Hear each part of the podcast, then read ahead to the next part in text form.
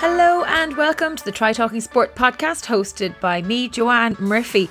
Whether you are an athlete, adventurer, endurance enthusiast, or simply have an interest in sport, you have come to the right place for inspiration, encouragement, motivation, and as always, a little bit of entertainment. Another month of 2021 has started. Hello, June. And for the first time since March of last year when the pandemic hit, I've got a very real pep in my step and my appetite for adventure is definitely growing. I really can't wait to pack up and go somewhere, anywhere. Bike, swim, and run gear are going to be ready for road at the drop of a hat this summer. So, hit me up with the places I should go in Ireland for the moment where adventure across swim, bike, and run awaits. I know we still need to be careful and mindful of the situation with COVID as it continues to infiltrate and affect our lives in the simplest and grandest of ways, but the light of hope is burning bright on the horizon, and I really can't wait to get out and about. It may take a while to get used to getting dressed up in something other than my luxury loungewear, i.e., my tracksuit, and dry robe to go out out for dinner of an evening after enjoying chips on the beach most weekends since March. But I'm up for the challenge, and this is one I most definitely will excel at. Speaking of challenges, did you see the runninghome.ie challenge, encouraging Irish people living abroad to virtually run the distance back to Ireland in support of both Focus Ireland and the Peter McVerry Trust? You can even win the price of return flights to Ireland as part of the campaign. But be sure to buy your tickets before June the 8th. You can check it out on runninghome.ie or on trytalkingsport.com. Now, if you tuned into our Facebook live shows back in March, you will have met Anna Deegan from Athy Triathlon Club, who is taking on a 555k challenge this summer, swimming, cycling, and running around Mayo over five days. She will cycle 500k over three days, complete a 5 kilometre swim from Roonagh Pier to Clare Island on day 4, and complete a 50k ultramarathon around Clare Island on day 5. She is taking on the challenge to support both Cycle Against Suicide and St Patrick's School on Clare Island. You can find out more about her challenge on the Try Talking Sport Facebook page. Go, go, go, Anna! Well done on getting this far already. For this episode, I was delighted to chat with ultra runner Keith Russell. It's very appropriate that he is the guest on the episode released on Global Running Day 2021. Winner of the last one standing race in Florida Manor County Down last month, he broke Irish, UK, and European records in this type of race by completing 425.5 kilometres in 63 hours. Yes, you heard that correctly 425.5 kilometres in 63 hours. Each lap of 6.7 kilometres has to be completed within an hour before the next one starts. The race continues until there is one person left on the start line. Keith was the last one standing at this year's event, taking victory after a grueling race. Keith's running journey started in 2016 with his daughter Alana running the Dublin Marathon with her in 2017, capturing the hearts of the nation as they completed the event together, with Keith pushing Alana in her chair over the 26.2 mile distance.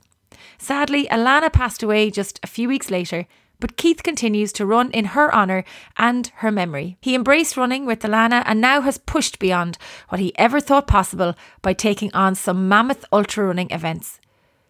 It wasn't an easy road to running success for Keith.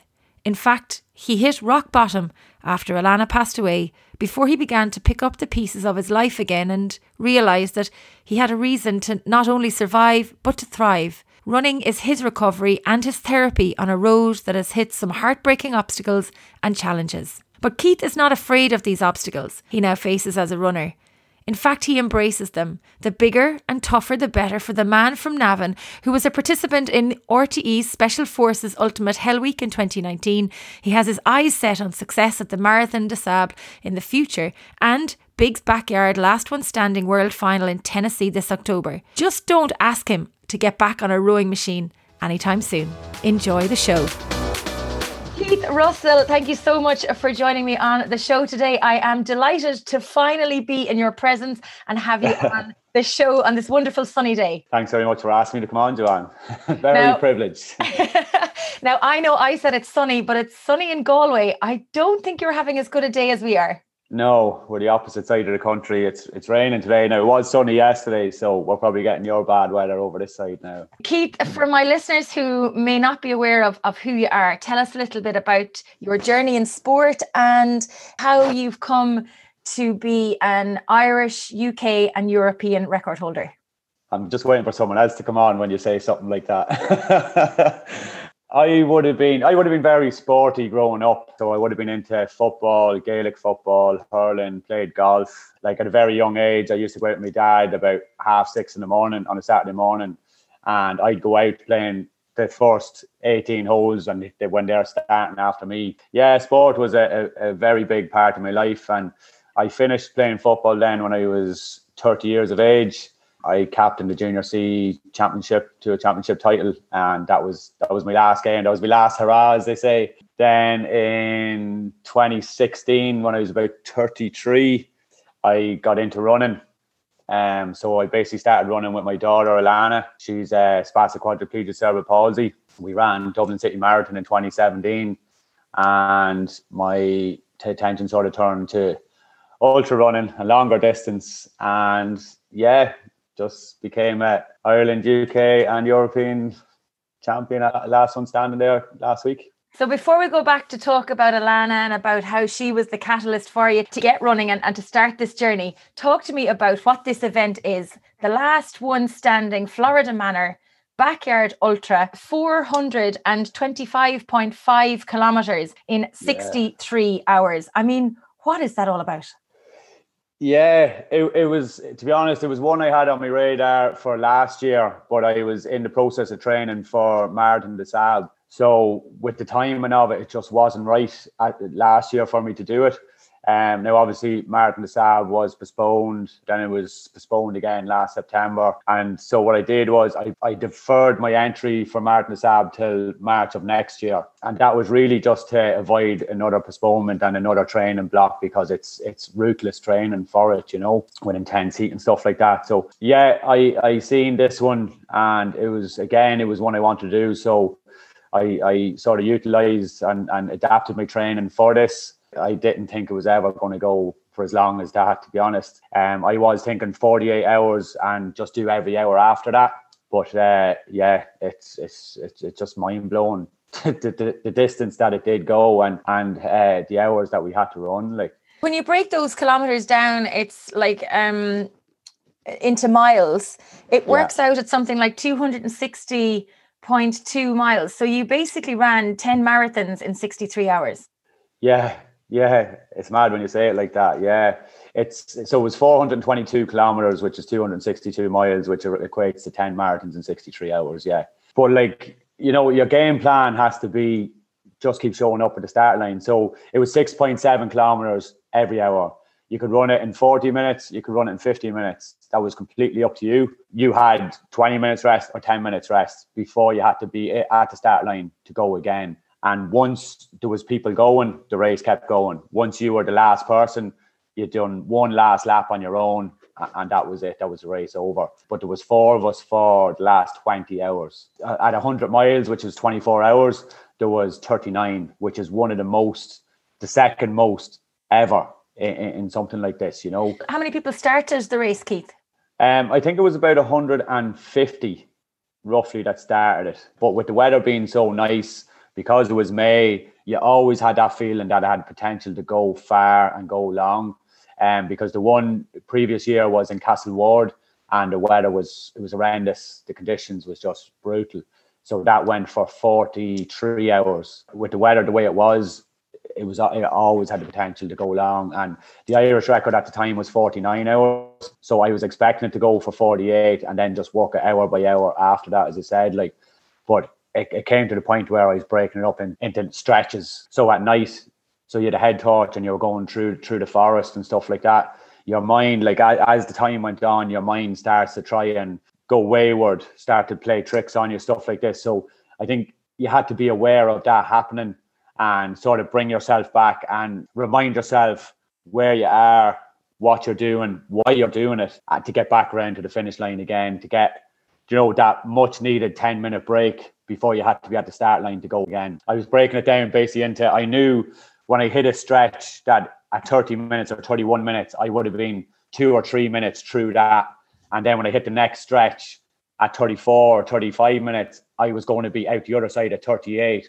So during the night, when I got halfway through and I didn't realize roughly where I was, once I knew what time it was, I knew when, when I was going to be hitting hitting the end of that stretch it's all these little tricks that you sort of gained, you know, just to, to keep you occupied. You talked there about potentially aiming for 48 hours and taking it every hour after that. How yeah. do you prepare physically and mentally to keep going for 48 hours? Good question. Um, well, I know, like, we, we sort of, like, my coach is in Dubai, Marcus Smith. Um, so he sort of started coaching me there for the last, I think it's about two years now we're together and that was our first ultra race because we've been preparing for Marathon des Sables that was cancelled. I was actually preparing to run for the 24 hour in Victoria Park in Belfast, um, and that was also postponed. So this one wasn't too far away from it. It was a matter of right, we got on this one, but it was I think it was identifying the darkest hours um, that affects me and working on that and training in that, you know. So it's basically building that ultra mindset um, and working through like anybody can run during the day at you know 12 o'clock when the sun is shining. It's running at two and three in the morning when my body wants to just sleep after a day's work on a Friday. Go out that night, your body wants to shut down, but you have to keep going in the lashings of rain. Do you know what I mean? And keep focused and do that for eight hours, ten hours at a time. Like and when you'd go out on those training runs, would you have a support crew with you, or would you do it uh, based on a lap around your locality or your house to get used to that whole thing around running around in circles, basically? Yeah, I am. Um, the lads would come out, uh, say before the start, they could come out for an hour. During the night, I'd say to them, "Look, I just want to be on my own," and I had a 10.5k route around my area, so I do that in 55 minutes, and I'd be back at my my van, and I'd have food there. So I was also training to eat um, while I was moving. So I had a nutritionist, uh, Emma Brennan. I think she's down in your part of the country, and she was absolutely fantastic. It was one thing that I, I struggled with for a long, long time, especially in these ultra events, was food, what to eat, and how much I needed to eat. We worked on a few different strategies, mainly how many carbs I should be taking in on an hourly basis. How much is too much that would make me sick, and how much is not enough that you know you feel fatigued. So we got to a point where I was like a, a play school child with nutrition. Like it was ridiculous. And when she came in there, I was like just like taking the stabilizers off the bike and waving me off. Well done, you know.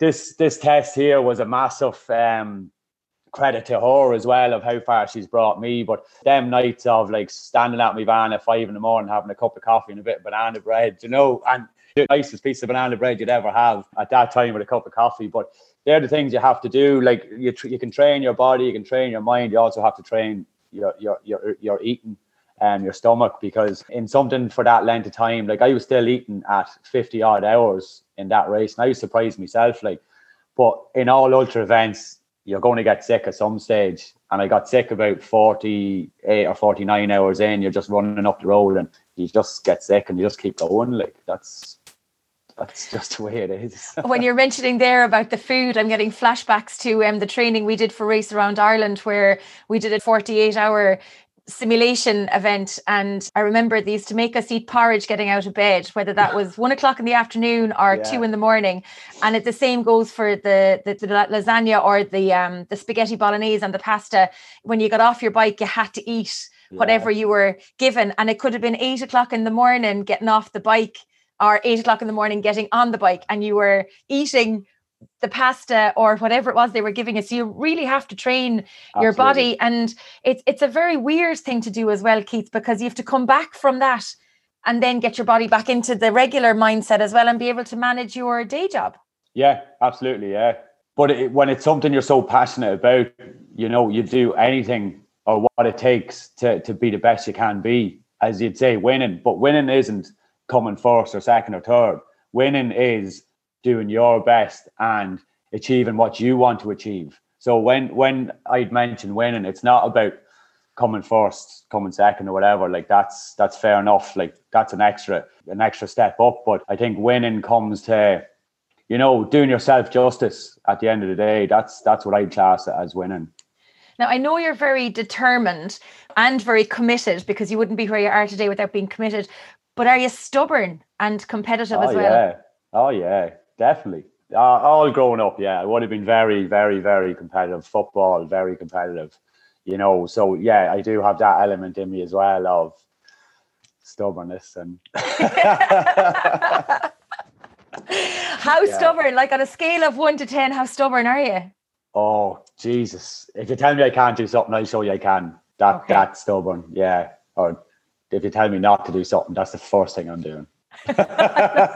Were you bold? Were you bold lad in school? Yeah, I would have been. Yeah, I wasn't great in school. Didn't like school. I left school in third year after my junior cert. Left school. I just couldn't. Yeah, I got a trade then. I'm an electrician by trade, but um, yeah, I moved out of that now. But um, yeah, I just couldn't, couldn't.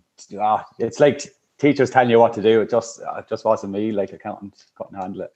I think my dad was in the school more times than I was. I'd love to see your report card. no, you wouldn't. but wouldn't you love to go back to a teacher that might have been giving you grief all those years ago and saying this, that, and the other about you and say, hey, look at me now, look what I've done? Yeah, yeah. Uh, look, the teachers I had, we had great crack with them. Do you know what I mean? And to be honest, I, I did meet a few of them after, um, and they'd always be full of chat with you, like, do you know what I mean? But uh, they just said, no, school just wasn't for you. they knew you had great potential, you just hadn't discovered it. That's it, exactly. And to be honest, like even all through my, my football career, I would have had great potential, but I just I was never committed. I was never committed to any of it. Like So what changed?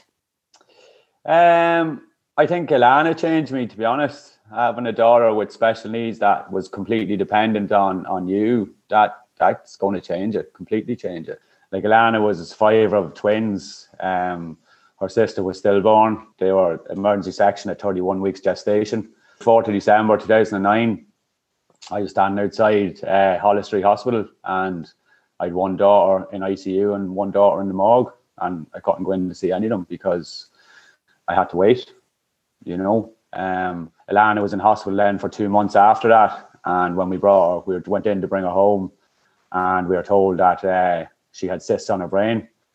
So it was suspected cerebral palsy, but we would have had to get brain scans, MRI, stuff like that done to verify how bad how bad it was. And it was really just going to be um, once she starts hitting milestones um, of really how bad the cerebral palsy was. And like we were basically told that she wasn't, she couldn't walk, she couldn't talk, she was peg fed, you know, so she was completely dependent on on us.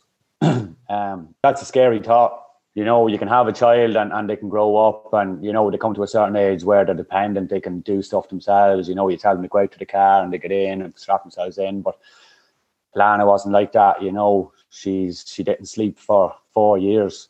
Um, she'd sleep for an hour at a time, and then she'd wake up and she'd be, you know, she was very agitated, very frustrated. So we we would have had to we had to fundraise then to raise money for our house. So we had to raise the guts of like a hundred thousand euro to to make our house wheelchair accessible, and um, so that's basically where our fundraising started. And it's like again, it's a daunting thought. Like you're looking at a hundred thousand euro um, so it was a matter of just breaking all this down into small pieces. So basically what what I done with the race the other day, you know, I do with most things in life, you break it down to small pieces, small sections. So like you're looking at like hundred people was a thousand euro, and then you break it down even further to how many people for hundred euro, you know, and and that's what we had to do at the end of the day. So eh, we got, you know, we got that done, we got the extension done, and we just wanted to get back then to, to somebody else. So we, we decided to, I decided to start running with alana because we, had a lot of running events that was done for us through fundraising.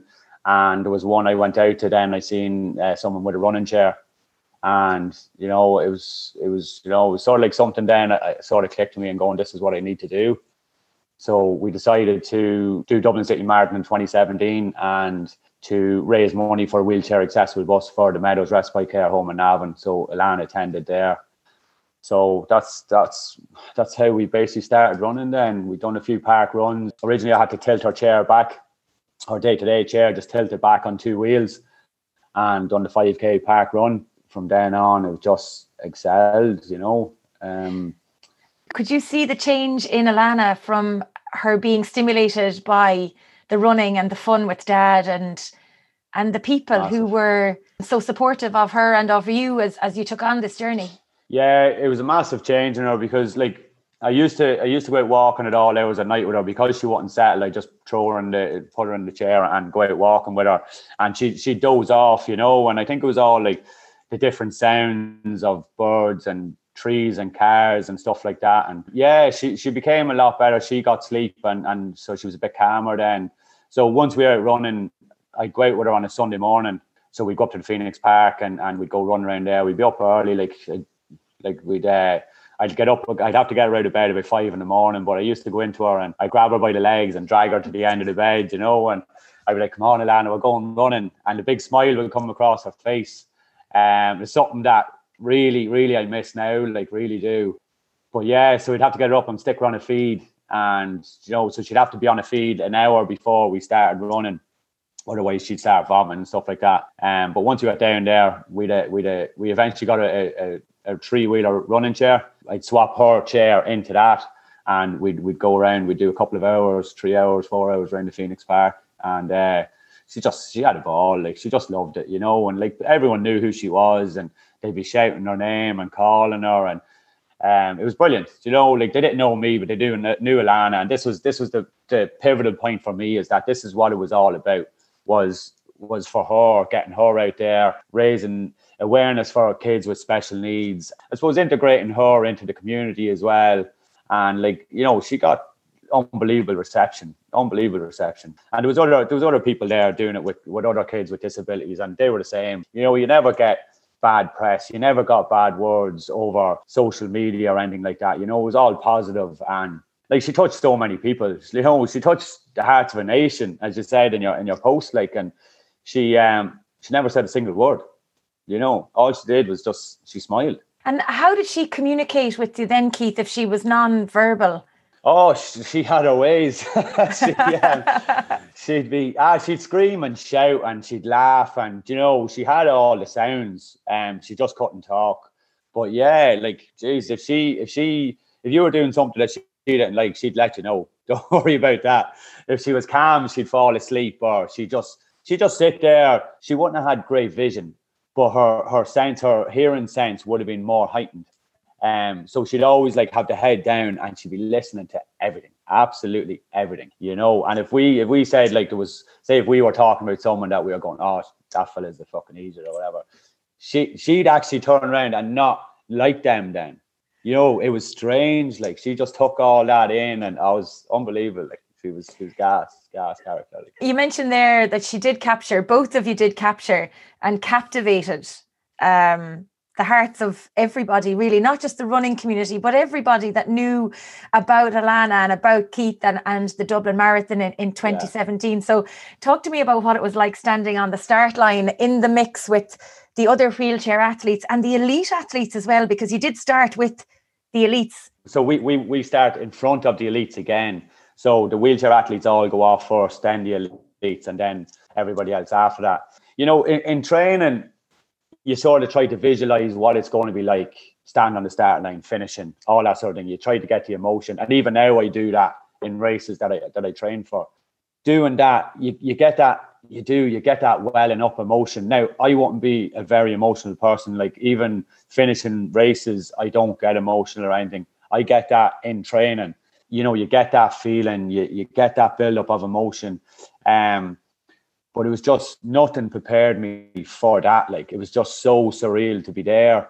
We trained for a year for that. I gave up smoking, I stopped drinking to, to do this, like, you know. So it was it was always going to be something that I put 100% into this and we I was going to make it as special as I could for her. Um so like we would have started started off with the all the wheelchair athletes and like oh it's incredible. Dublin city marathon is incredible. Now i haven't ran marathons in any other countries or anything like that but like it's wall to wall people screaming absolutely screaming at you you know and you have your name on your t-shirt.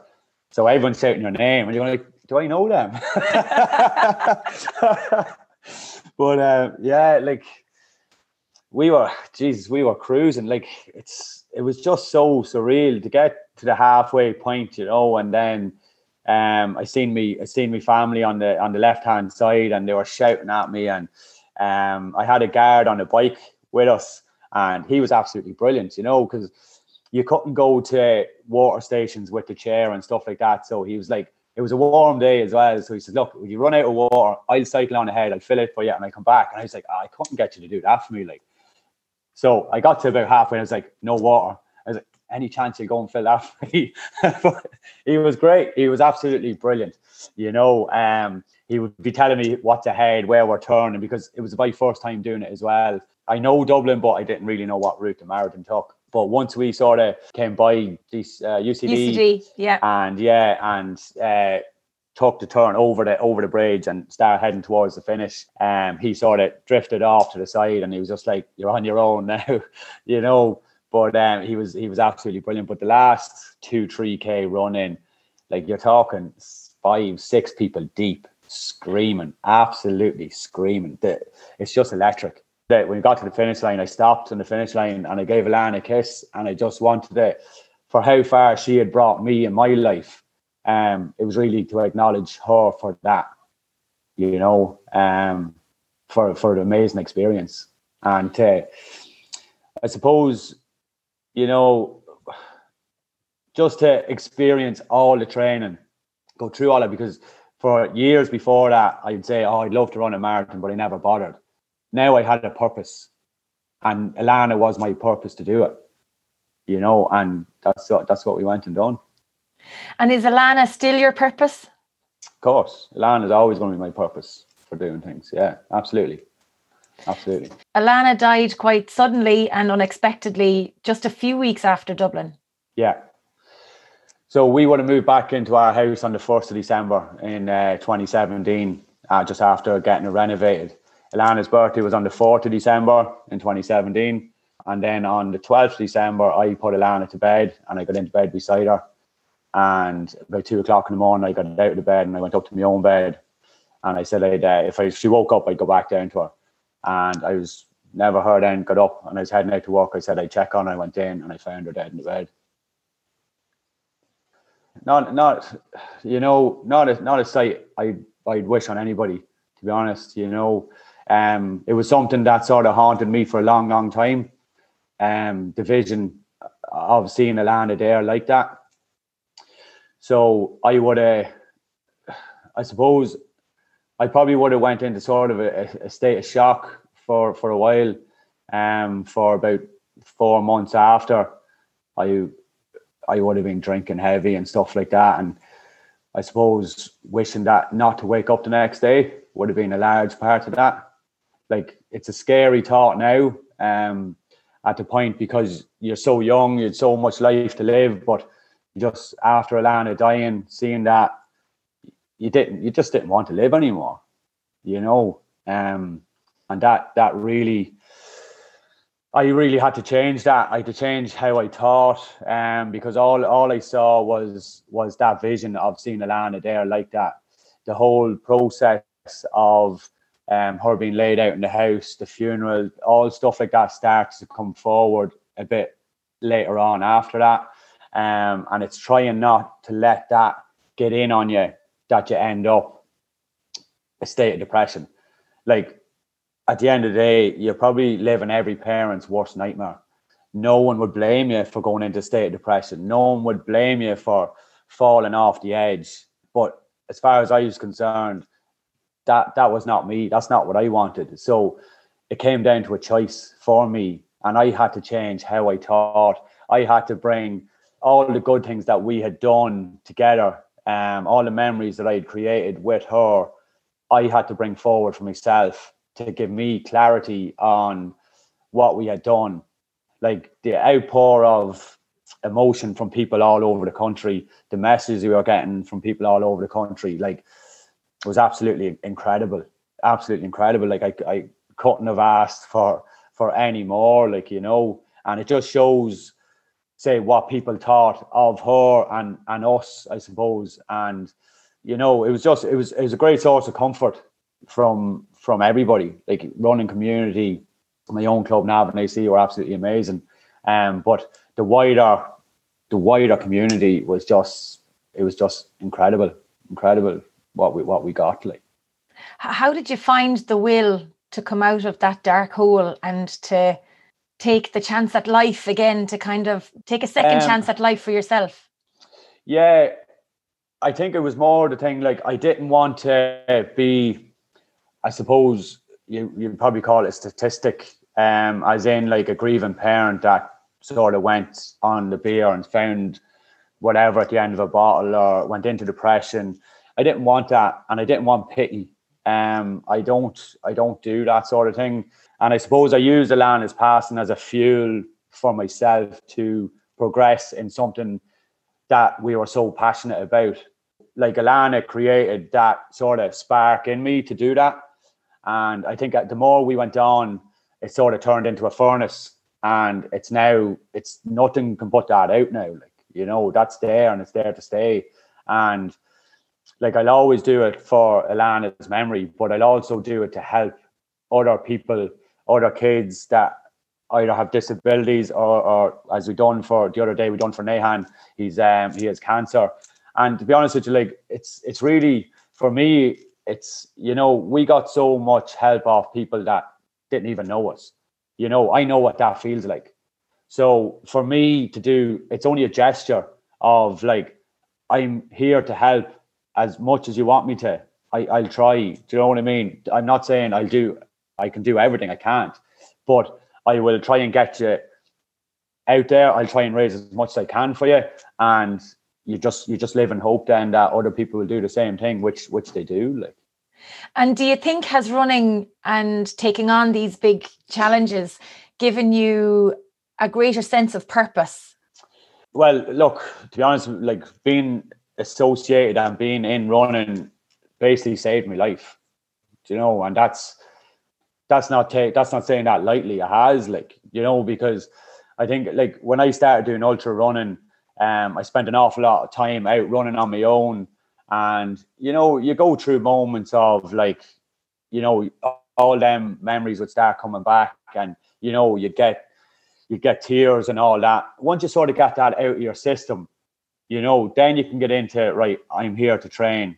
You know what I mean? I'm here to put in miles, and I think that that sort of worked out well for me. Like that, you know, I was able to do that. I was able to get it out. It wasn't like I was holding it in. I wasn't suppressing it. I like once I went out, I don't talk about my feelings. Um, I'd be very closed. The only time I'd ever really, you know, I go out to the Alana's grave now on on a say a weekend or whatever and I just chat to her like you know as if she was there in front of me and you know you treat it like that and you know like I suppose any any time I'm struggling I'd always just remember when I was struggling in a race with Alana like I'd be cursing at myself and she'd be laughing. So you just sort of hear that around in your head you know and that sort of gives me a laugh and, and gives you that bit of a bit of a lift to, to move on you know?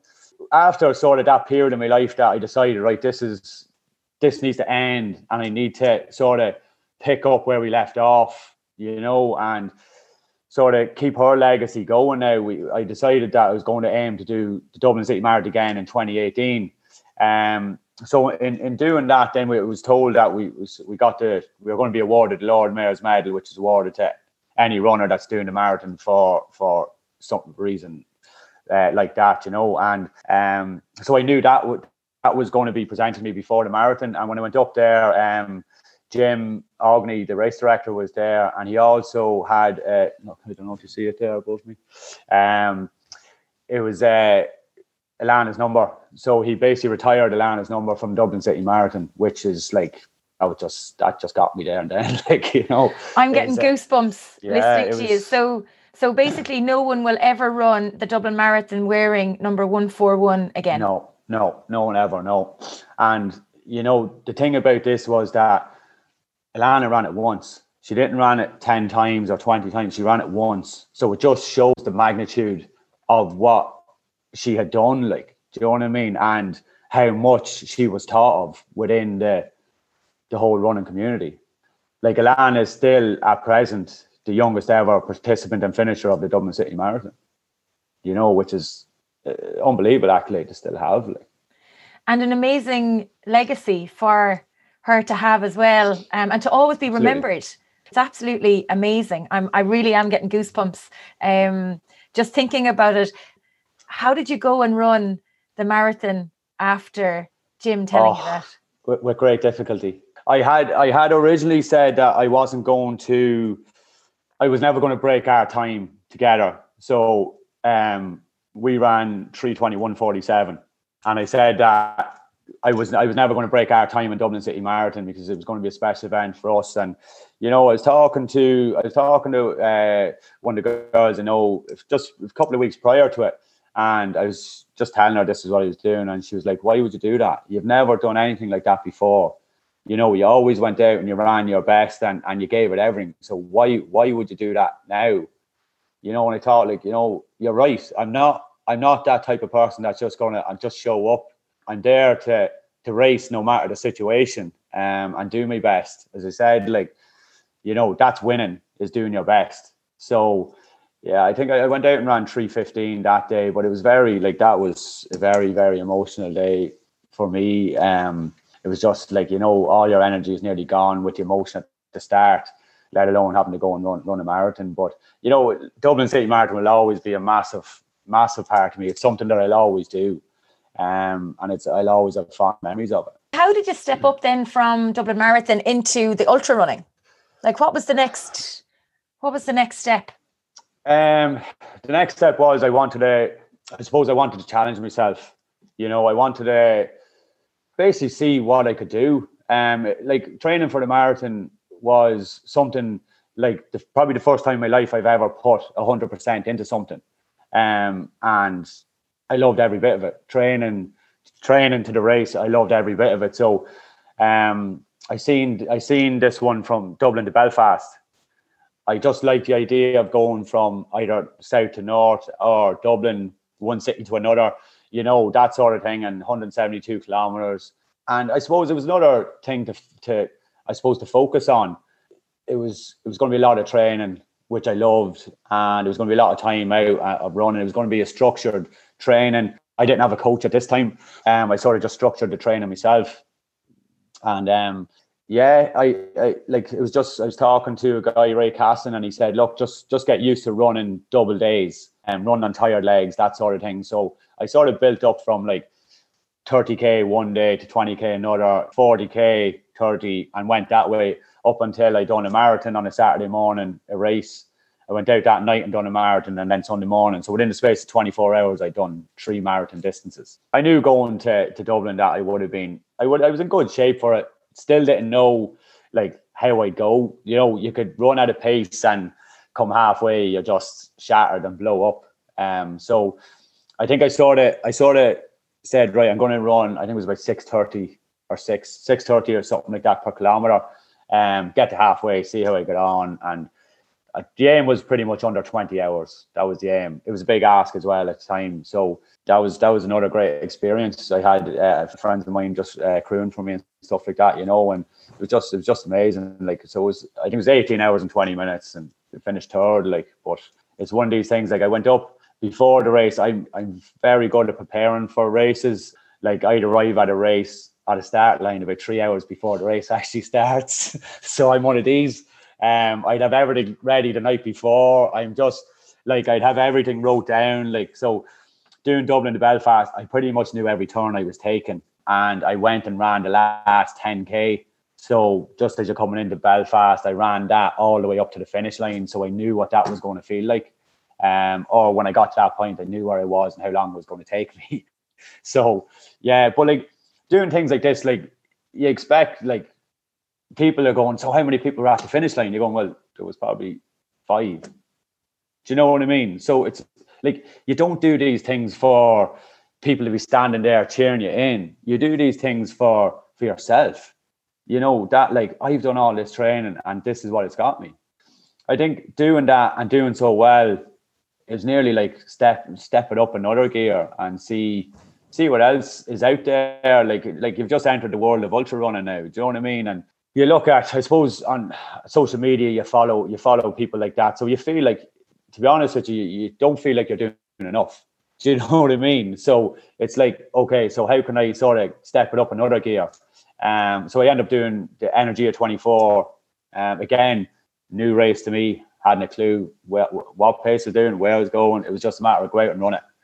Um, food, food wise, I was absolutely brutal at this stage. It was just, it was a mess. Like, um, but like I, I covered 209 kilometers in that one, and it was shattered. Like I could, I could barely. It was run a lap, walk a lap is what I, what I came down to. I was delighted for that one to finish. to be honest. so, but, how do you protect your body? How do you mind your knees, your hips, your body generally, and recover from something like the backyard ultra because you seem like you're fairly lively here now today for the, the conversation that we're having. You know you wouldn't think that you did that just a couple of weeks ago but are you back running since the the last one standing event? well before before the backyard ultra um i had to stop running for two weeks because i had a an issue with a tendon to my knee just under my kneecap. So a friend of mine's a physio and like for the last four years he's been looking after me and he's absolutely incredible um, so he actually crewed for me as well in the backyard ultra. But um, yeah, I had a t- an issue with a tendon in my knee. Anytime I went out running, my knee swelled up. So two weeks before, I just had to stop running and pray to God that I wasn't going to have a reaction in the race. And thank God I didn't. Um, so everything went smooth in that way. And I think I went back running on last Monday. I think it was like a week, not even a week after. I went out for 10k around the block and my knee was sore again. So I have to just ease up. I'm sitting in bats of ice now every evening just to try and. Um, I've sort of still got a bit of inflammation in, in my legs from the race. So you're just doing bats of ice just to try and get that inflammation down and try and recover. But I'm like I'm fairly good at recovering because as I said, like my food is very, very good. Like I always eat well, dinner wise, breakfast wise, but I've sort of increased like veg and and and fruit and stuff like that in my diet. Um my recovery's always been been really really good, and I suppose it with the food that you eat, protein, chicken, turkey, all that sort of thing, that all sort of helps with that end of things. Like. And do you live anywhere near the sea that you could be throwing yourself into the water every day for recovery instead of the ice baths? I live about half an hour from Bettystown, so I could be going out you've, there. You've no excuse. I'm not a fan of the sand. But, not... but, I signed up for Marathon des Sables.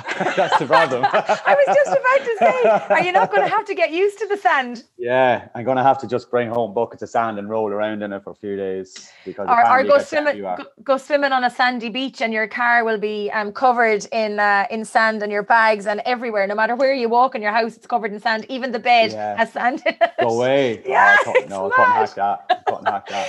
Um, I was going to ask you, how many pairs of runners do you go through in a year? Have you ever worked it out? I don't even know how many miles I get out of a pair of runners. And that's what shocks me is that people actually know how many miles I got out of a pair of runners. I have no idea.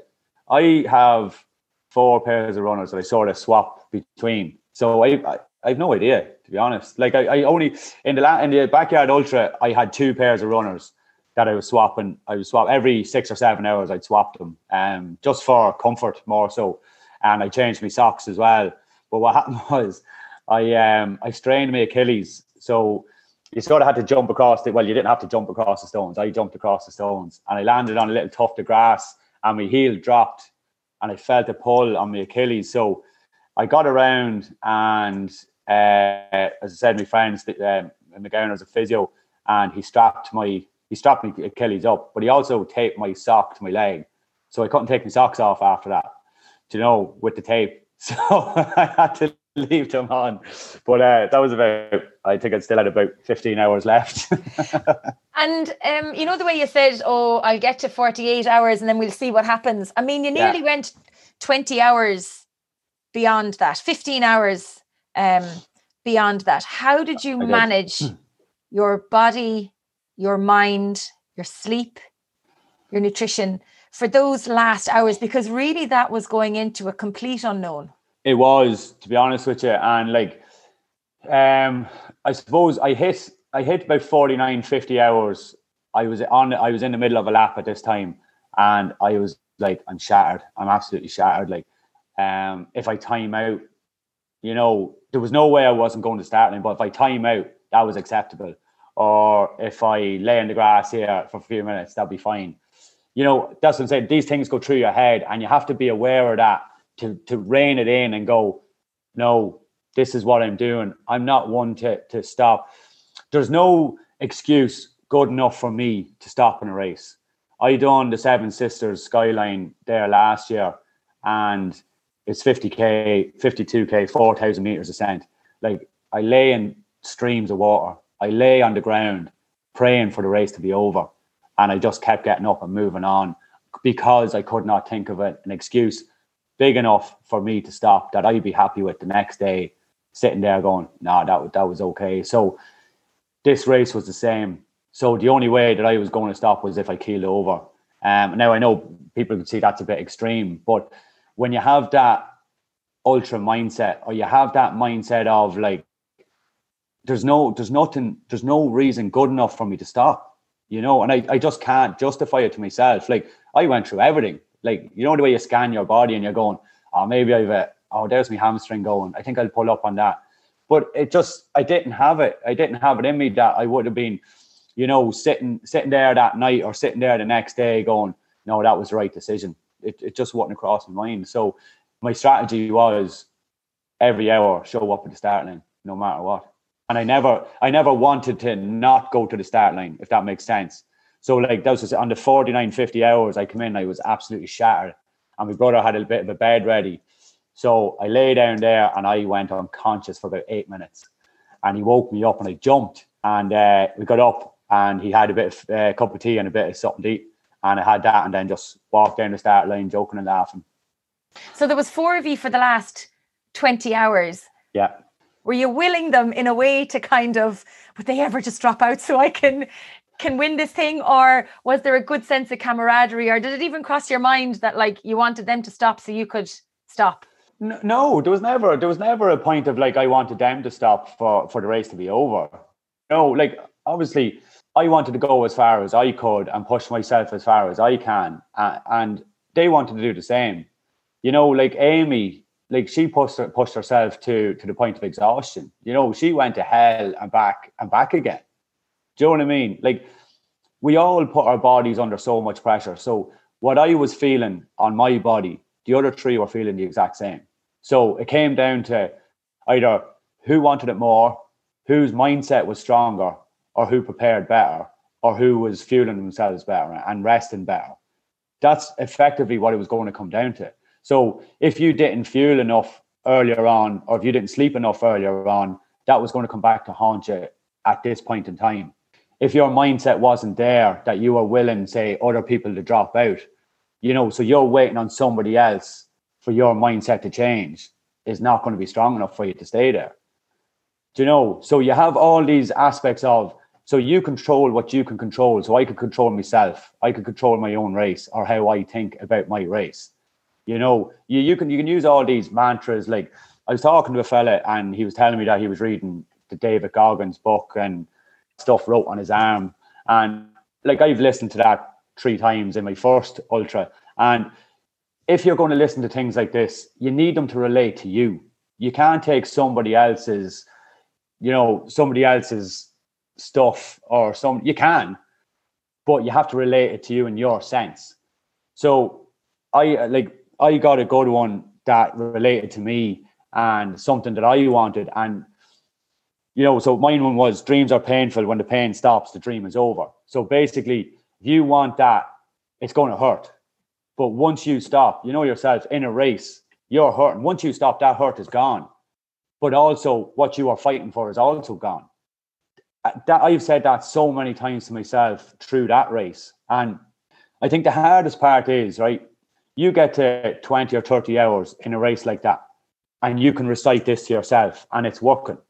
When you get to 50 hours in a race and you can't even remember what that was, you know you're going into the darkest part of your mind and your body that if that works and pulls you out, you come out the far side, you have totally different clarity on your mind, the race, everything that you've thought was wrong in life comes there and it's like this you know it's like this beam of light in front of you and i got to the point where i can keep going no matter what i've suffered so much emotional trauma with the death of Alana in my life. No amount of pain, physically, mentally, in a race is going to come close to what I felt at that point in time.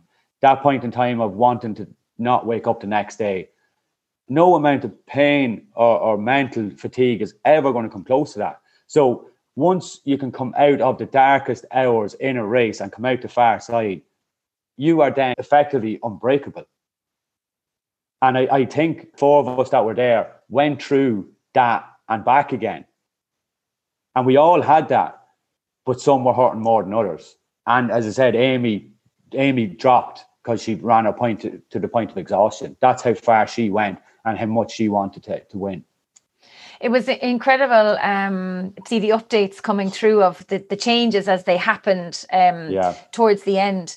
What was it like getting up for the last lap? Um, well, so the last lap was like myself and Jeevy. Amy dropped out at 59, Peter dropped out at 61, and myself and Jeevy went out at 62. Jeevy went about 500 meters and he said, I'm done. But I still had to say get around the lap, and you know I still wasn't sure if he was done or not done. He could have walked up the road and then start run again. So there's so many mind games in a race like this. You need to be so careful what people are saying to you and what you know to get you to sort of relax. And once you relax, you know you're nearly finished at that stage. Um, so I went on, and then a, a fella came up to me and he said, "Yeah, he said two things. Jeevy's gone," and he said um, get around the lap in the in the time and enjoy it. You know, and that's what I did. I met a friend, a friend of mine was there in the far end of the in the forest, and he was just screaming and shouting at me like, and he was swinging out at me, and I was like, "Will you let go of me because I still have to get around in the same time, so or under the hour." You know, as I said, like I'm not an emotional person, and like coming up to that finish line, my brother was there. My brother was crewing for me, and the first time I've hugged my brother in years um, I called him over and just gave him a hug and just to thank him for say what he's done for me over the last few days. And um, like I said, I got to the finish line. There was three or four people at the finish line. There wasn't this big parade or banners or anything. You know, it was just you walk past the finish line like I did every other hour. Um, the lads handed me my trophy and medals and or my coins and stuff like that, and congratulated me. Took a few pictures and and it was away home. Do you know what I mean? So, like as I said, these races aren't done for crowds and crowds of people at a finish line. These races are done for yourself. There's no way, you know, even Peter and Amy and Jeevy, you put your body through all that for for for anyone else. You just can't possibly do it. Everything that you put your body through there is for yourself and what you believe in and what, as I said, whatever mantras you use, as long as they relate to you and your personal goals and achievements, then they will work. And I think that's very sound advice as well, Keith, because often we can be waylaid by mantras that are suitable yeah. to other people. But if we don't bring them back and bring them to what means something to us individually as we carry on, then they're kind of a bit of a waste. Like I, I've listened to David Goggins, I've listened to Ant Middleton books, you know, they're, they're unbelievable for what they've done in their life, what they've suffered in their life. Do you know what I mean? Everybody, eh, everybody goes through life with adversity. It's how you react to it, the choices that you choose, what you want to do at that point in time, what you can control, and how you're going to control it. So it's all comes down to choice. You know, the biggest problems can be broken down to the smallest parts to work through them. No matter what you do, no matter what happens in your life. As I said, like I live every parent's worst nightmare. I don't feel I have the worst life in the world. I don't feel that people should take pity on me. You know, there's people going through far worse things than I've ever gone through. I don't think there's any portions of life that you can't break down to smaller pieces that you can sort of work through and control what you can control. There's some things way outside your control. It's just you choose how you deal with it. Next big challenge then is in Tennessee in October, uh, the yes. World Championships. Yes, yes, yes. Are you excited? I am indeed you know, because going into going into the backyard ultra in Florida Manor, it was a thing of like, I don't know where's my breaking point. I don't know how far I can push myself. And now I still don't know my breaking point, and I still don't know how far I can push myself. I know I'm prepared to go all the way. Look, you could say an element of luck. I didn't pick up an injury um, and stuff like that, but I think training wise preparation, training wise fuel, uh, nutrition, my training alone, you know, how I train, um, that all plays a part in bringing them things that can happen out of your control down to minute things. When you race ultra, there's so many things that can go wrong, so so many. Um, but I think if you prepare right, you limit them chances of things happening. Going to Tennessee, if I went for 24 hours or 48 hours, I'd be going right. I like I had a chat with my coach with Marcus there the other day, and we were saying we're sort of talking about it, like going, what are we? What's our aim? What's our goal? Um, we both said like we went for 24 or 48 hours in Florida Manor. You know, you're talking probably middle of the field. In fact, we went for 63 hours. I'm in the top 10 in the world at that race, that event. Um, I think it's sixth. I'm not sure. Um, so you have to be going with a positive mindset of of being there till the end. I follow all these people on Instagram that are going to be there. Courtney Dauwalter, Maggie Guterl, you know, some fantastic runners like that are well known worldwide. Um, you get a chance to to start up or line up against these people. Um, why not be there? What have they got that I don't have? Do you know what I mean? What what gives them the edge over me? Do you know? So as far as I'm concerned, they don't have an edge over me you know, if nothing else, I have an edge over them with the life experiences that I have. So that's the mindset that I'm going with. that's a good one to go with. When you're not running and you're not working and you're not just being Keith, what do you do to make you happy? I run. Aside from running, what do you do what to chill out?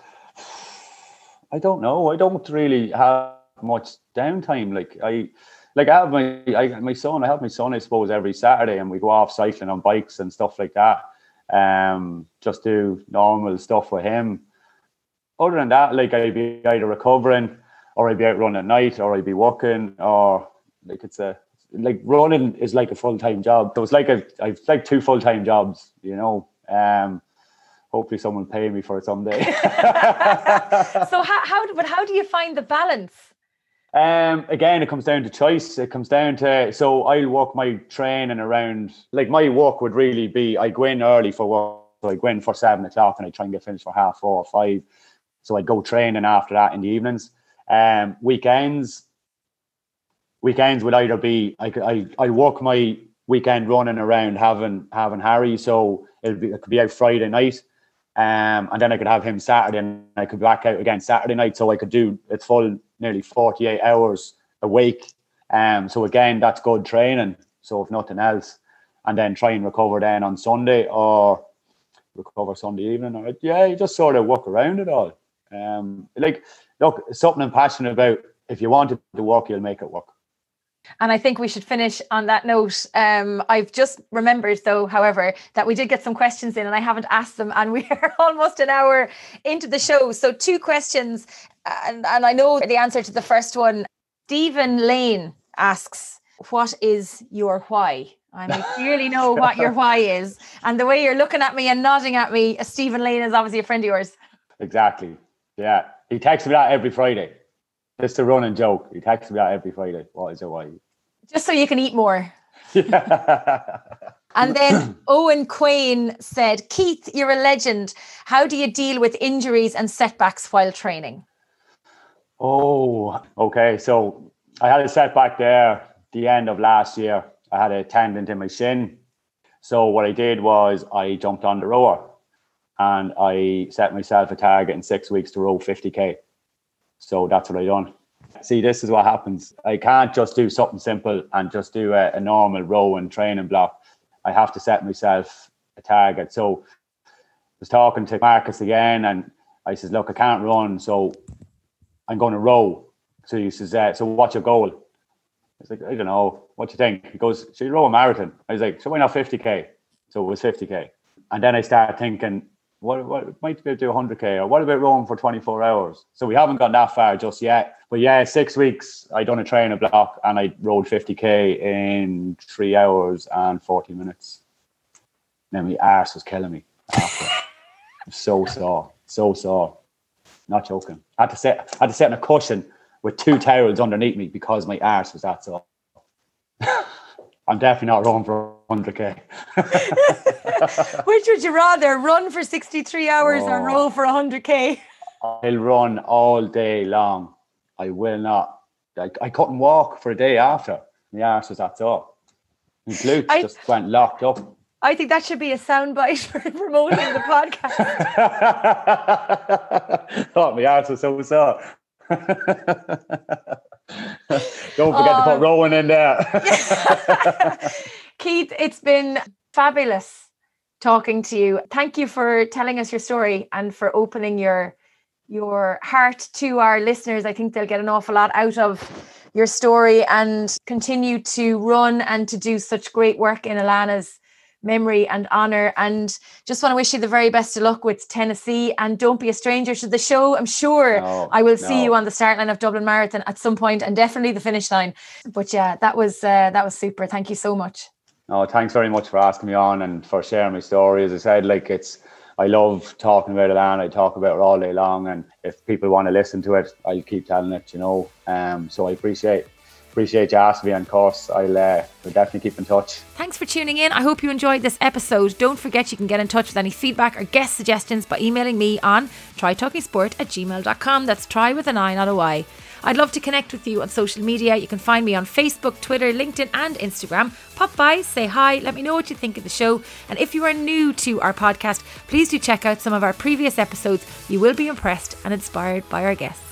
Until next time, stay safe, keep smiling, and remember to look for fun and adventure in every day.